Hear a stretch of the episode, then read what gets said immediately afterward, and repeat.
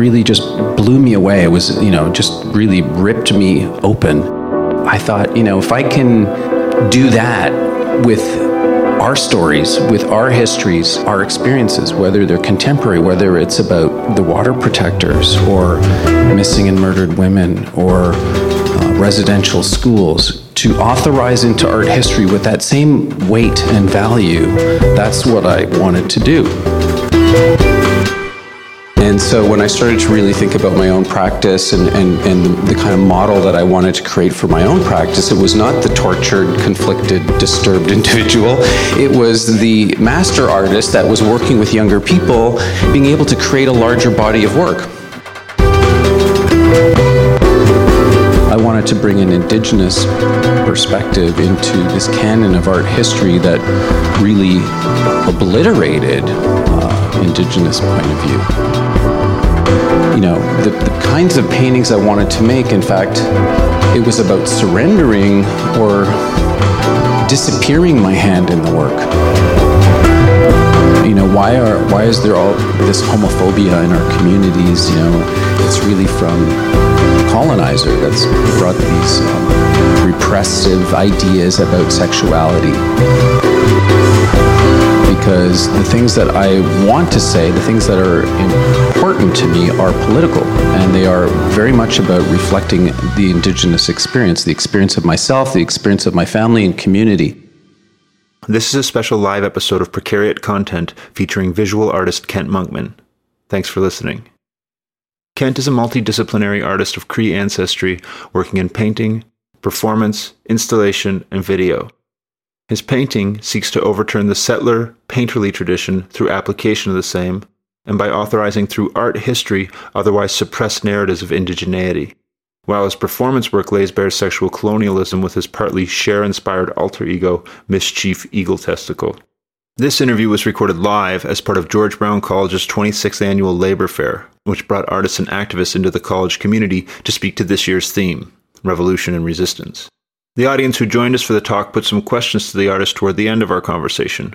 Bridging into this section is the track Dance to Miss Chief, produced for a video by the same name featuring Miss Chief Eagle Testickle. The song heralded the artist's late arrival to the event. This was entirely my fault as I sent him to an address on the west side of the city. My questions are breathlessly delivered, the mic's glitchy, but Kent, ever graceful, offers us insight into his practice, his studio, and what drives this work that is both timely and centuries overdue. This episode was engineered with the assistance of full time good boy, Cale Weir.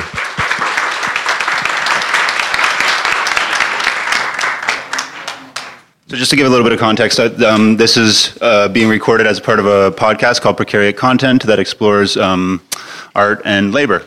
Um, so, as part of the formula of that, can I just ask you to give your name and describe your practices? My name is Kent Monkman.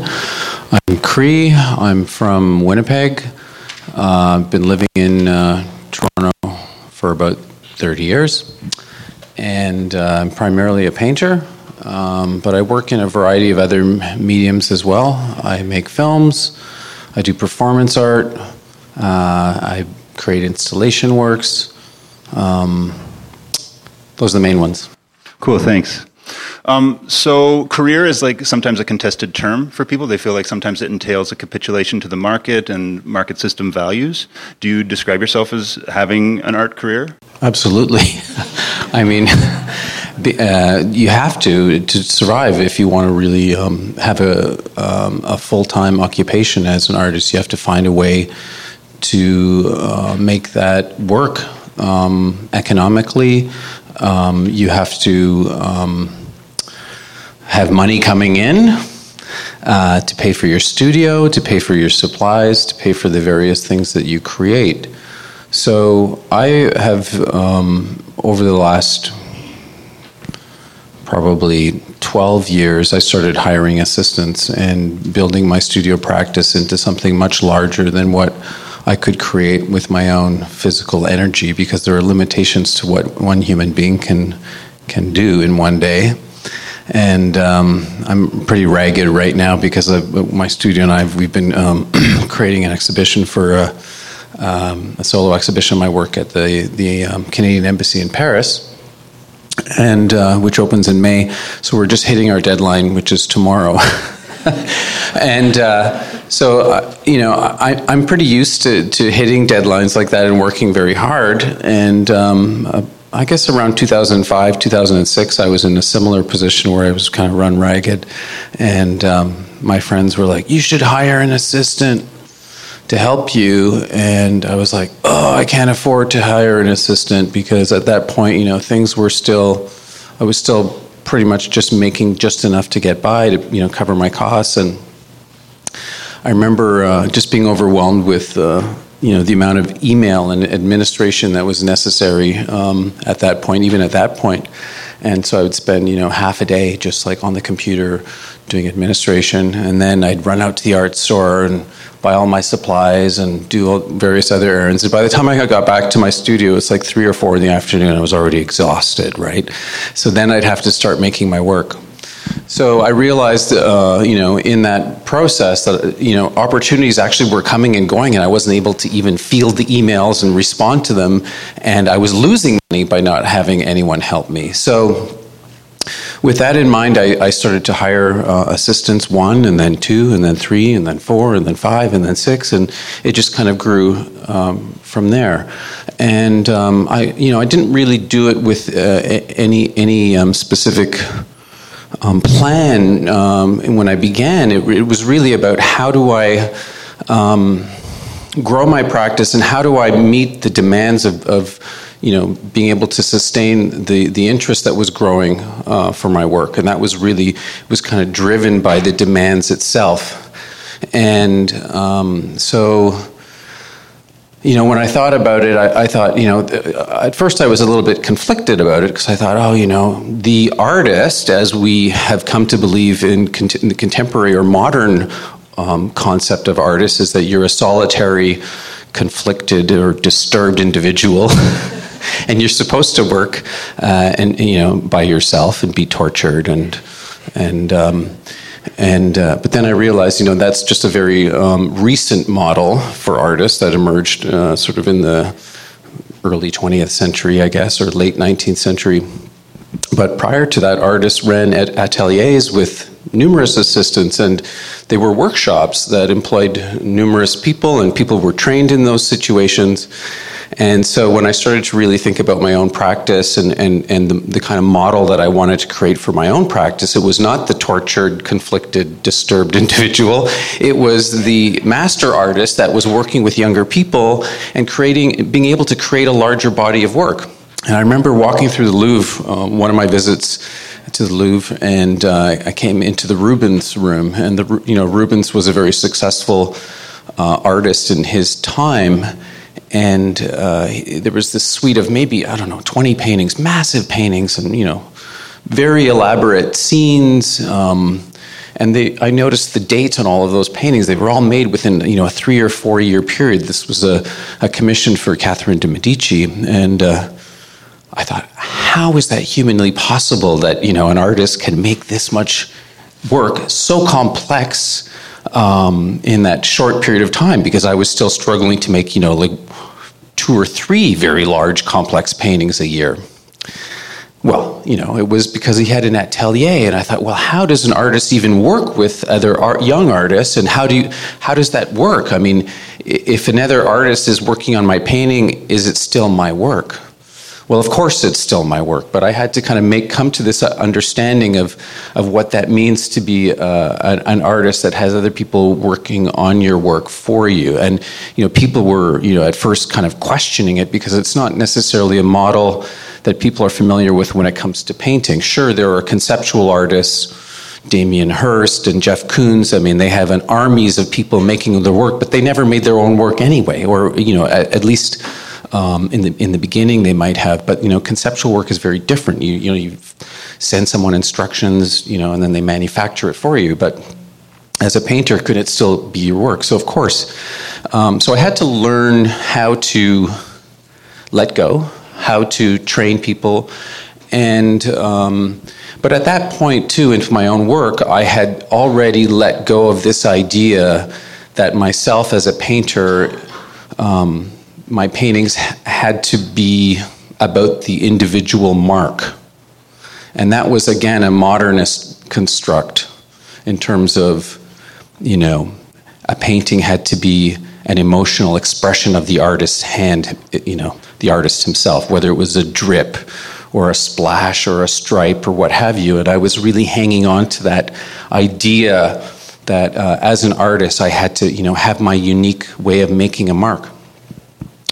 So I'd gotten past that, and I realized that, uh, you know, the, the kinds of paintings I wanted to make, in fact, um, it was about surrendering or um, disappearing my hand in the work.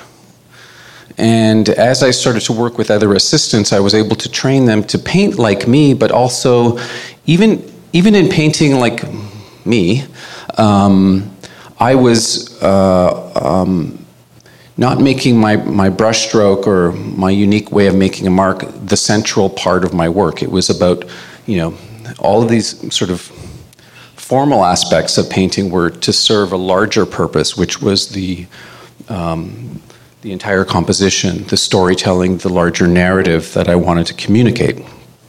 So I was able to train um, a number of different artists over the years.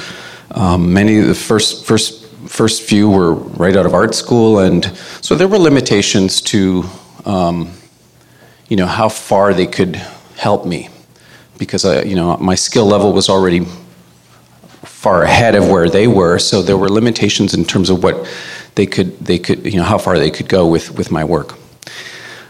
Um, and over the years, I've you know some of the painters have kind of moved on and they've developed their own careers, and um, so it's been uh, a transition for me. But now it's become a very essential part of my practice that I have people around me all the time. They tell me where to go at what time. Today they sent me to 200 King Street West.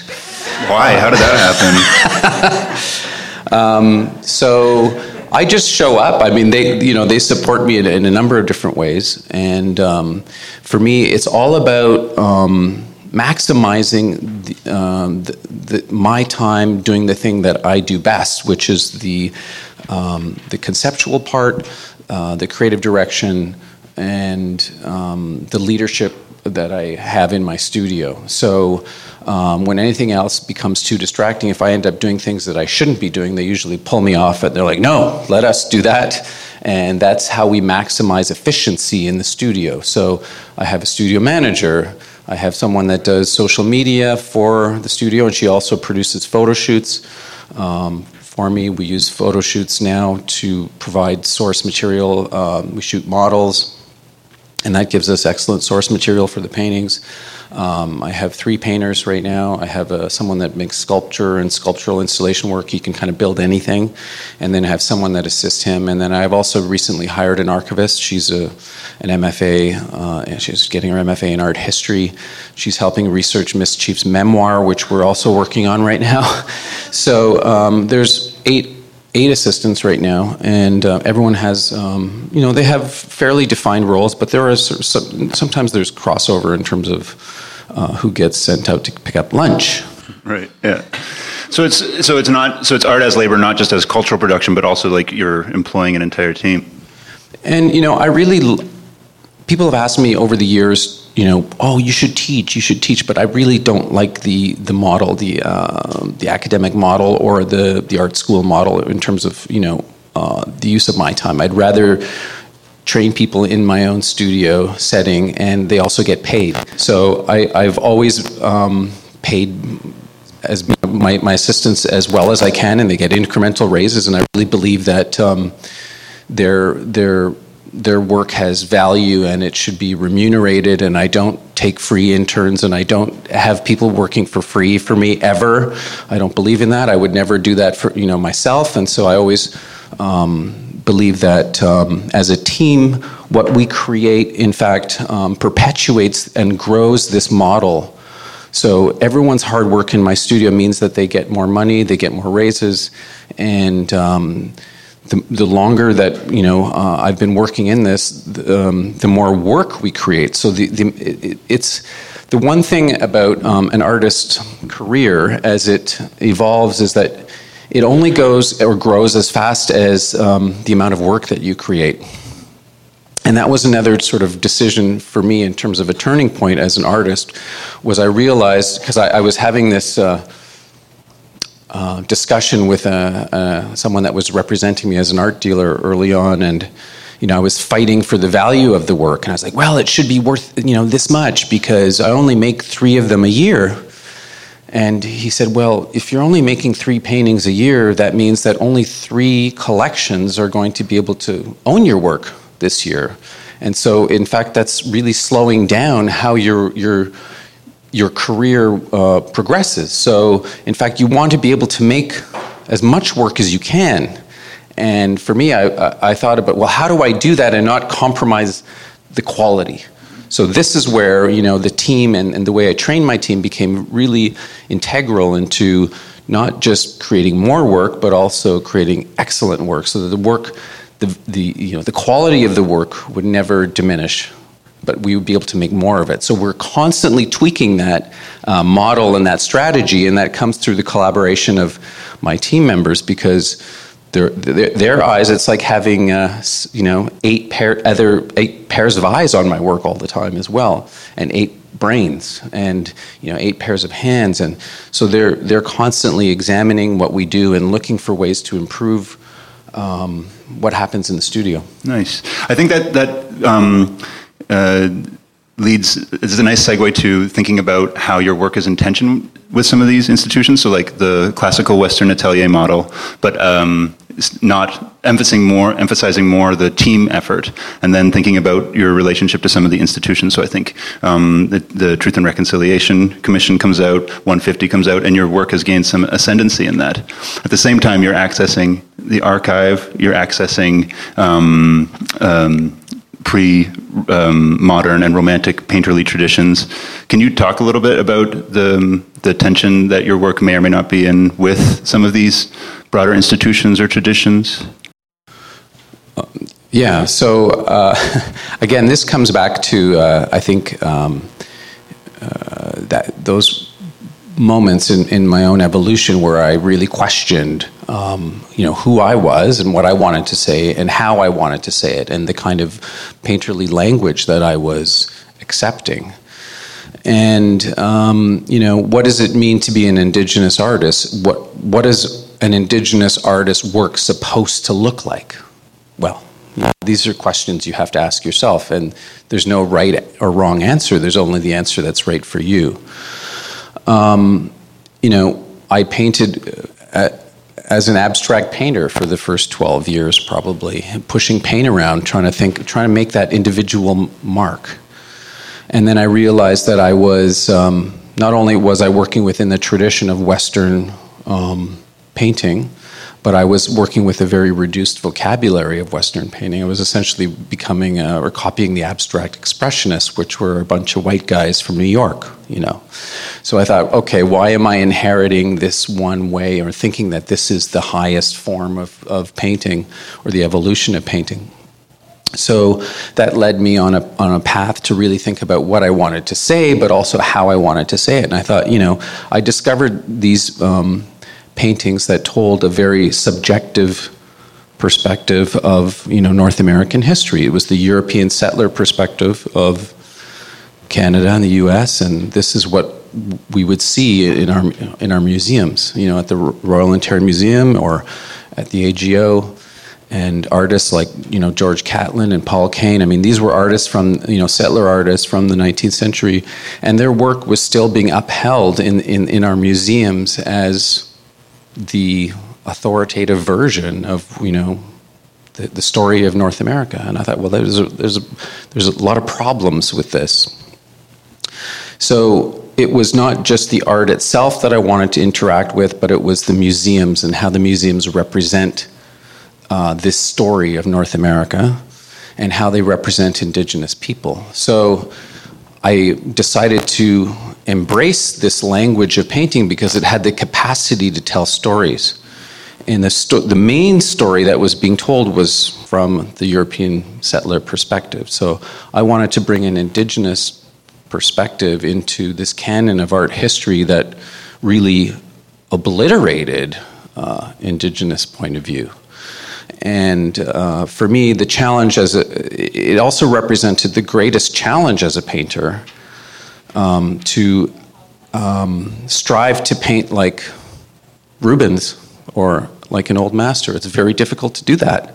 And those uh, traditions and that way of um, painting was so deconstructed through modernism that so few people know how to do it anymore. And it's, it's kind of like a lost art form. So I thought this is really interesting because here is this, you know, this momentum of Western culture that just sort of, you know, swarms and tries to assimilate everyone around it yet they've kind of rejected their own traditions. And it was that amnesia about tradition and that amnesia about the past that I wanted to comment on because, you know, when Europeans came to North America, they essentially uh, told indigenous people, forget about your traditions, they don't matter, you should all be European like us. So for me, it was also an act of enforcing this idea that tradition and, and you know, our relationship to history is important and uh, but it, it, for me the the act of um, you know making paintings like that was also very difficult and represented a challenge.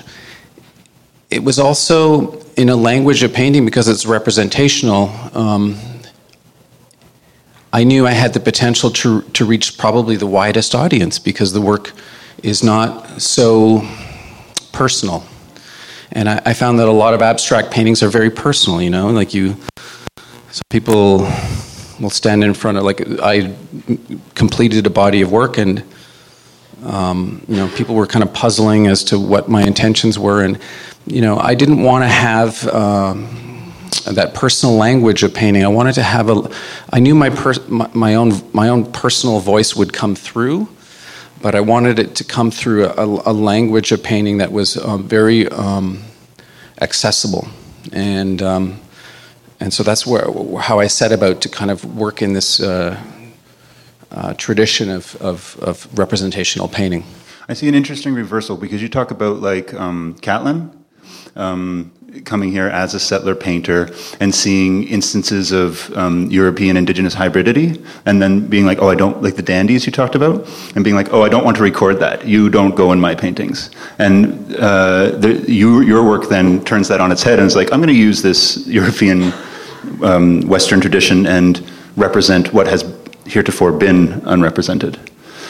Um, on this head, not just through the indigenous lens are you looking at things, but also through a queer lens. Could you talk a little bit about your concept of sexual colonialism and how it comes out in your work? For sure. So, you know, one of those turning points uh, for me, uh, you know, there's always a series of them.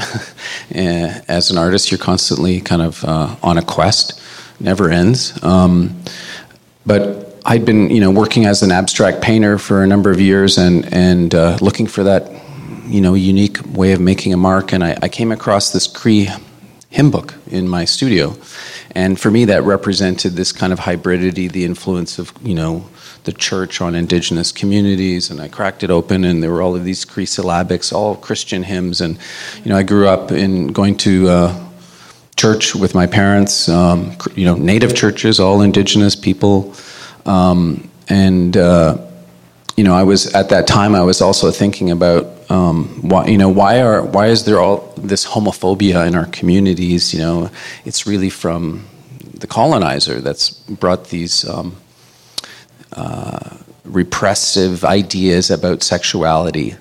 So um, I wanted to make a, a, body of work that really addressed these themes of colonized sexuality and so I used those Christian hymns, um, and I submerged, you know, these kind of struggling male bodies beneath the layers of the Cree syllabics, and uh, I was able to begin this larger conversation about these themes that were really important to me. And then when I finished that uh, body of work, you know, I had these kind of semi-abstract works that people were puzzling over. So I thought, you know, I need a more direct way to talk about these themes, and you know, um, I wanted to to communicate. And um, you know, when I really thought about what I what my art is to me, it's about communication. I don't want to um, obscure it with uh, a language that's too personal or or you know make art just for art's sake. I really want to reach uh, as many people as possible because what's important to me is to address colonization, to address um, this history of Europeans colonizing indigenous people and all of the things that have happened. And you know, my exhibition Shame and Prejudice really, um, I, I, was given the opportunity to create a body of work that really um, brought focus to that. So.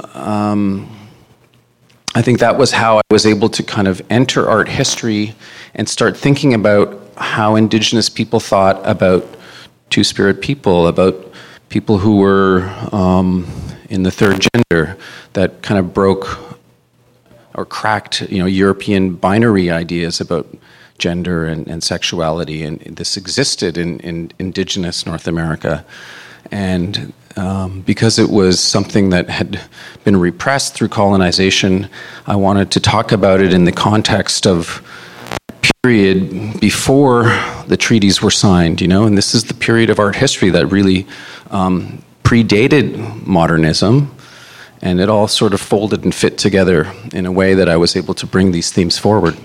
Cool.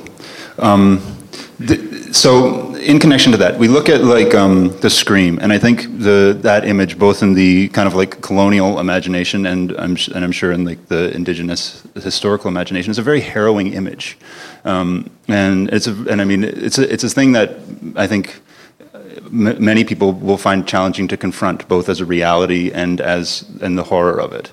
Um, but then there is through other parts of your work these these moments of like high camp and humor. Can you talk about uh, the the campy and humorous side of your work?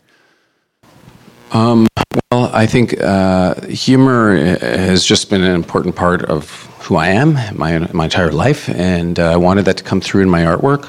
Um, I think uh, I wanted to embrace uh, that element of um, camp that uh, is present in queer culture. Um, and it's also an element of humor that's present in indigenous um, uh, thinking and in our storytelling and uh, in the way we think about the world, or basically our cosmology. I mean, our our creator is the trickster, you know. So the trickster is the one who creates and kind of screws everything up. So um, Miss Chief, I created Miss Chief with this kind of similar qualities. You know, she's kind of rampaging through art history, and she's confronting these colonizers, and she's also kind of a flawed um, character herself, and. Um, so I think uh, the, the, humor is is really central to the work, um, and I've been able to find that balance of stitching humor into sometimes situations that are um, kind of devastating in, in terms of their um, impact on Indigenous people. But uh, humor is the thing that also uh, keeps us going, and uh, uh, you can you can laugh yourself out of some pretty dark situations. I think. So you talked about the early part of your career being kind of like hermetic, working away in your garret, as it were, and then uh, you said that you switched mediums, uh, specifically thinking about performance. And then I think you've done some collaboration with Native Earth. Is that right? Um, can you talk about how collaboration has come to figure in your work?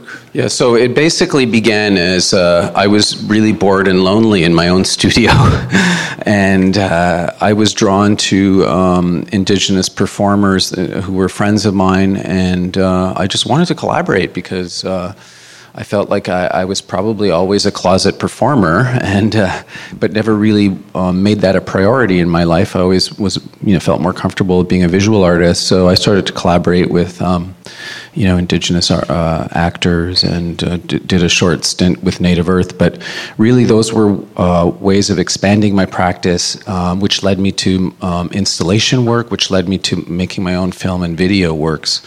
Um, so it was all part of the evolution, and you know.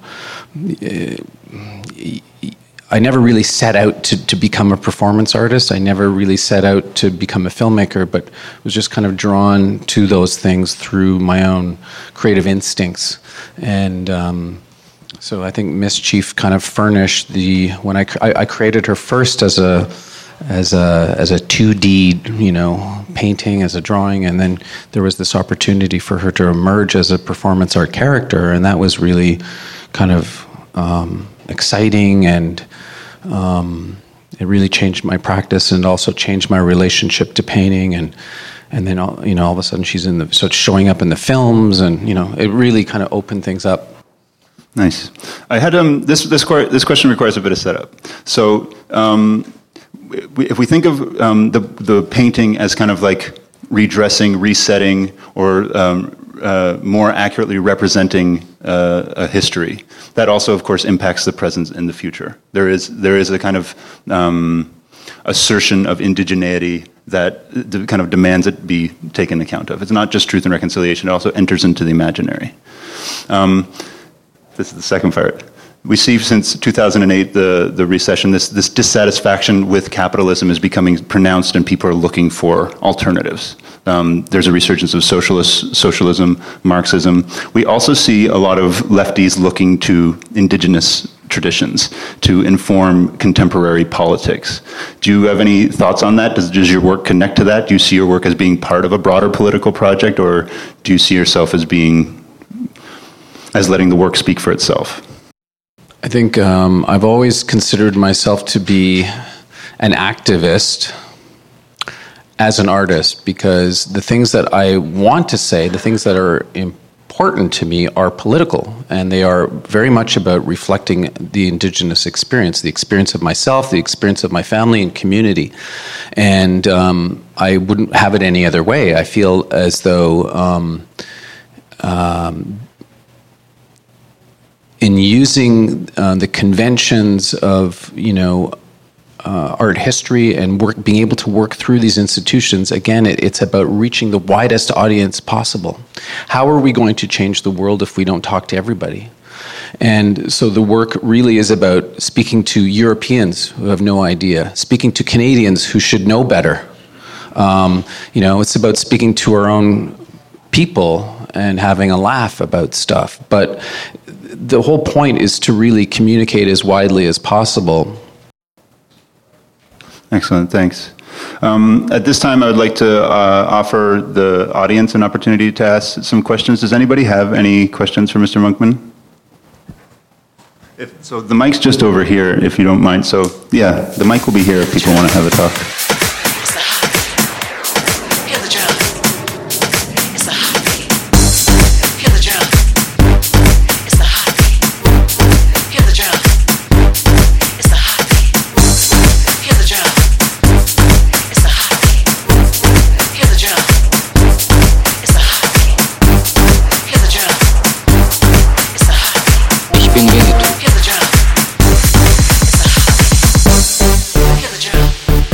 Sego Kent. Um, we've met before. Um, I have a question about um, being an Indigenous artist at the confluence of like the um, modern global art market, in where your work is seen as um, the val- the value of it is not so much around what uh, is actually being portrayed, but how it's going to be seen as the commodity right? And how, as an Indigenous person, we're kind of having to reconcile that in our own head where we do want to make money.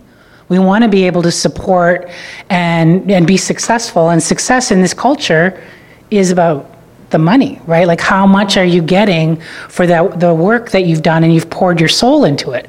So for me as, a, as an Indigenous person, when we go out and look for work and we have to do that whole, I'm selling myself, and selling my own knowledge, and then it gets tapped into in a way that you may not be getting the value because, as Indigenous people in a non Indigenous setting, our knowledge, our cultural knowledge, our cultural teachings, our cultural um, uh, um, you know way of being gets tapped by our employers.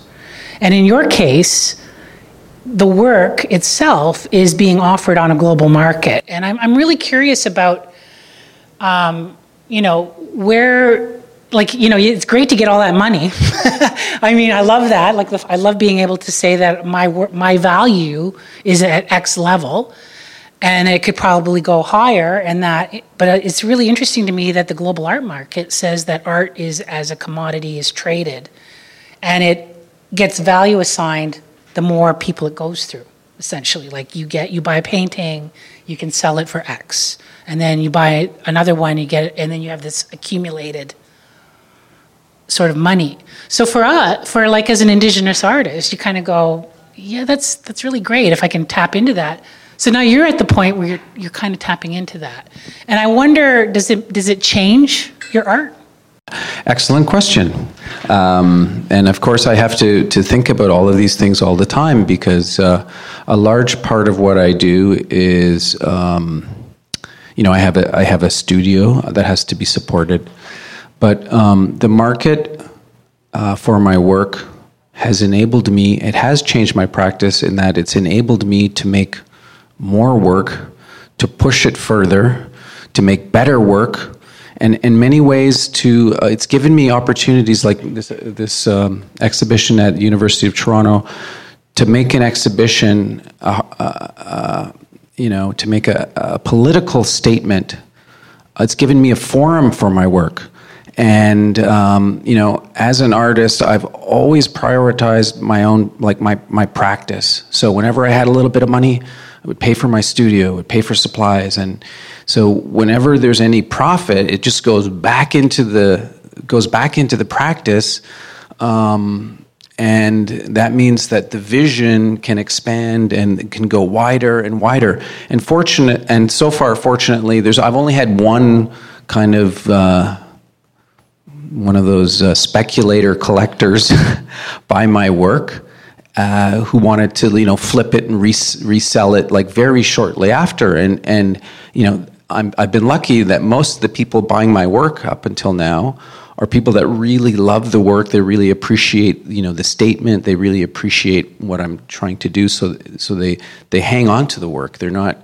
They either give it to an institution. A lot of the works that are in institutions are actually, you know, bought by private collectors and then gifted to an institution. So I'm fortunate in that sense. But yes, the, the, the that level of success, like I said, it has uh, it's afforded me that ability to hire other artists to to make expand and and and really that's what I keep doing every, I keep reinvesting it.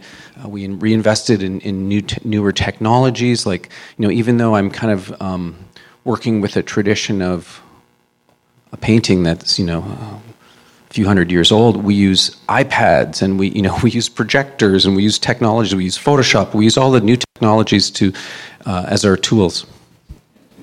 It's not really a question, but I'm hoping that you'll comment.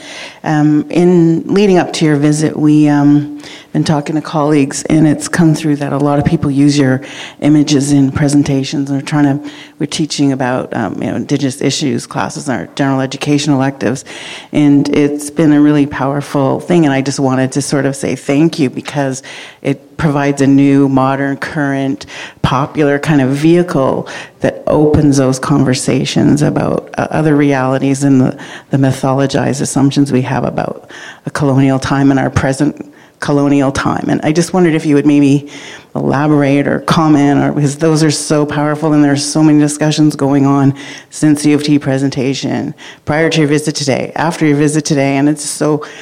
I just I don't want to take too much time, but I remember educators, colleges, universities, indigenous initiatives talking at OFIFC, a leadership organization in the community, and across the street is a big mural of colonial depiction you know, women in period clothing, horse and buggies. It's huge, and it's staring at us, and we're all in this boardroom across. And, and of course, Indigenous people are completely absent. The, the absurdity, ridiculousness, and kind of violence of that has stuck with me. And when I saw your work for the first time, I was like, bam, you know, this is it. This is a way into the new conversation about these things. So I just wanted to say thank you, leave that comment here for everyone, and ask if you maybe could talk a little bit more about that for us today. For sure. So this goes back, of course, to my interest in, in art history and how those images of art history uh, from European settler art history have been um, so effective uh, in terms of brainwashing people and and, and creating uh, this erasure of you know indigenous experience and histories and cultures and um, So uh, that's been my, my, my, my goal is to make images that really shatter and challenge and, and create something new. But it has been in, in step with my abilities, my actual abilities as a painter to pull that off. And about six, five, six years ago, I was in the Prado standing in front of this um, Spanish history painting, you know, very large scale, um, beautiful painting, but very somber. And, and it was a political piece about um, um, some patriots that were being executed by firing squad. And it really just blew me away. It was, you know, just really ripped me open.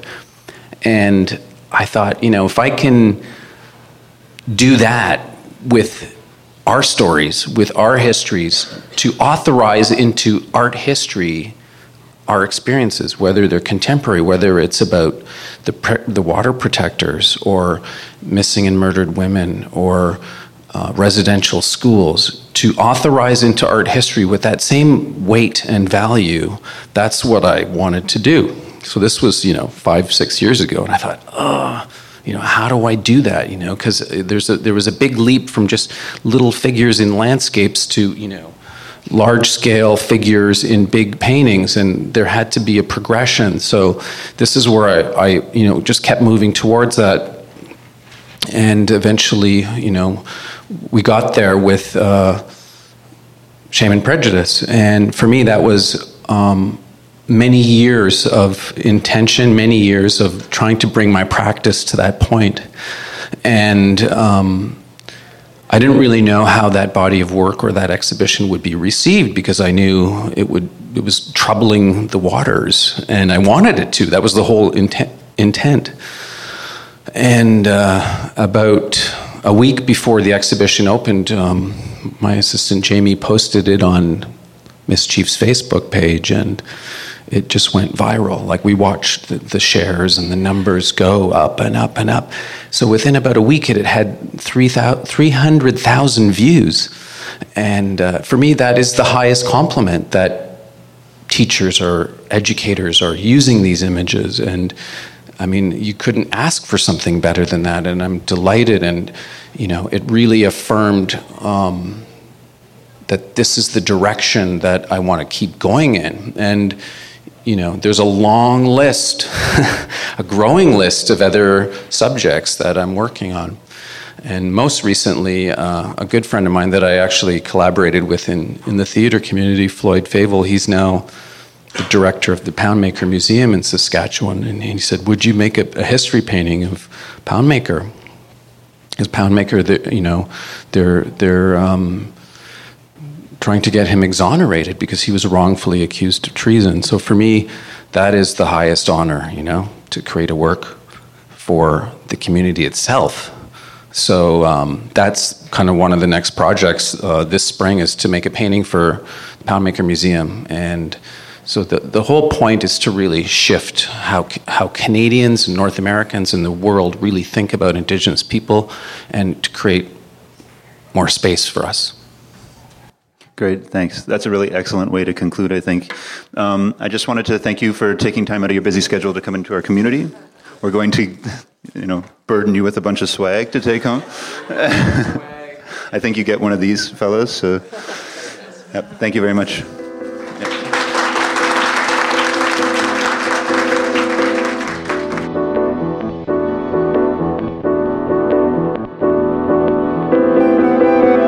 Precariat content is produced by me, Ben McCarthy. If you have any questions, complaints, comments, or suggestions about artists I should interview for the podcast, please contact me at notsawry at paleeyes.com. That's N O T S A W R Y at paleeyesmusic.com. I may be slow in getting back to you, but I will get back. You can follow me on Instagram at paleeyesmusic. Artwork for Precariat Content was produced by Alison Escobar. Web design is by Jonathan Carroll and can be found at precariatcontent.com. There you can find pictures of the artists, links to their work, and to details referenced in the podcast. I want to extend a special thanks to Kent for his bearing with my inattention to detail and for coming into our community to answer our questions. And to you for choosing to spend your time with this work. If you like what you've heard here, you probably have a sense of what to do about it. Subscribe, say nice things to the Apple overlords, post links to your favorite interviews, or just tell somebody. The next episode, about which I'm really excited, profiles Brooklyn based experimental turntablist, installation artist, and DJ Maria Chavez. In it, Maria explains her resistance to recording her own work, and I will attempt to apply the experimental techniques described in her excellent book of technique, Chance Procedures on Turntable.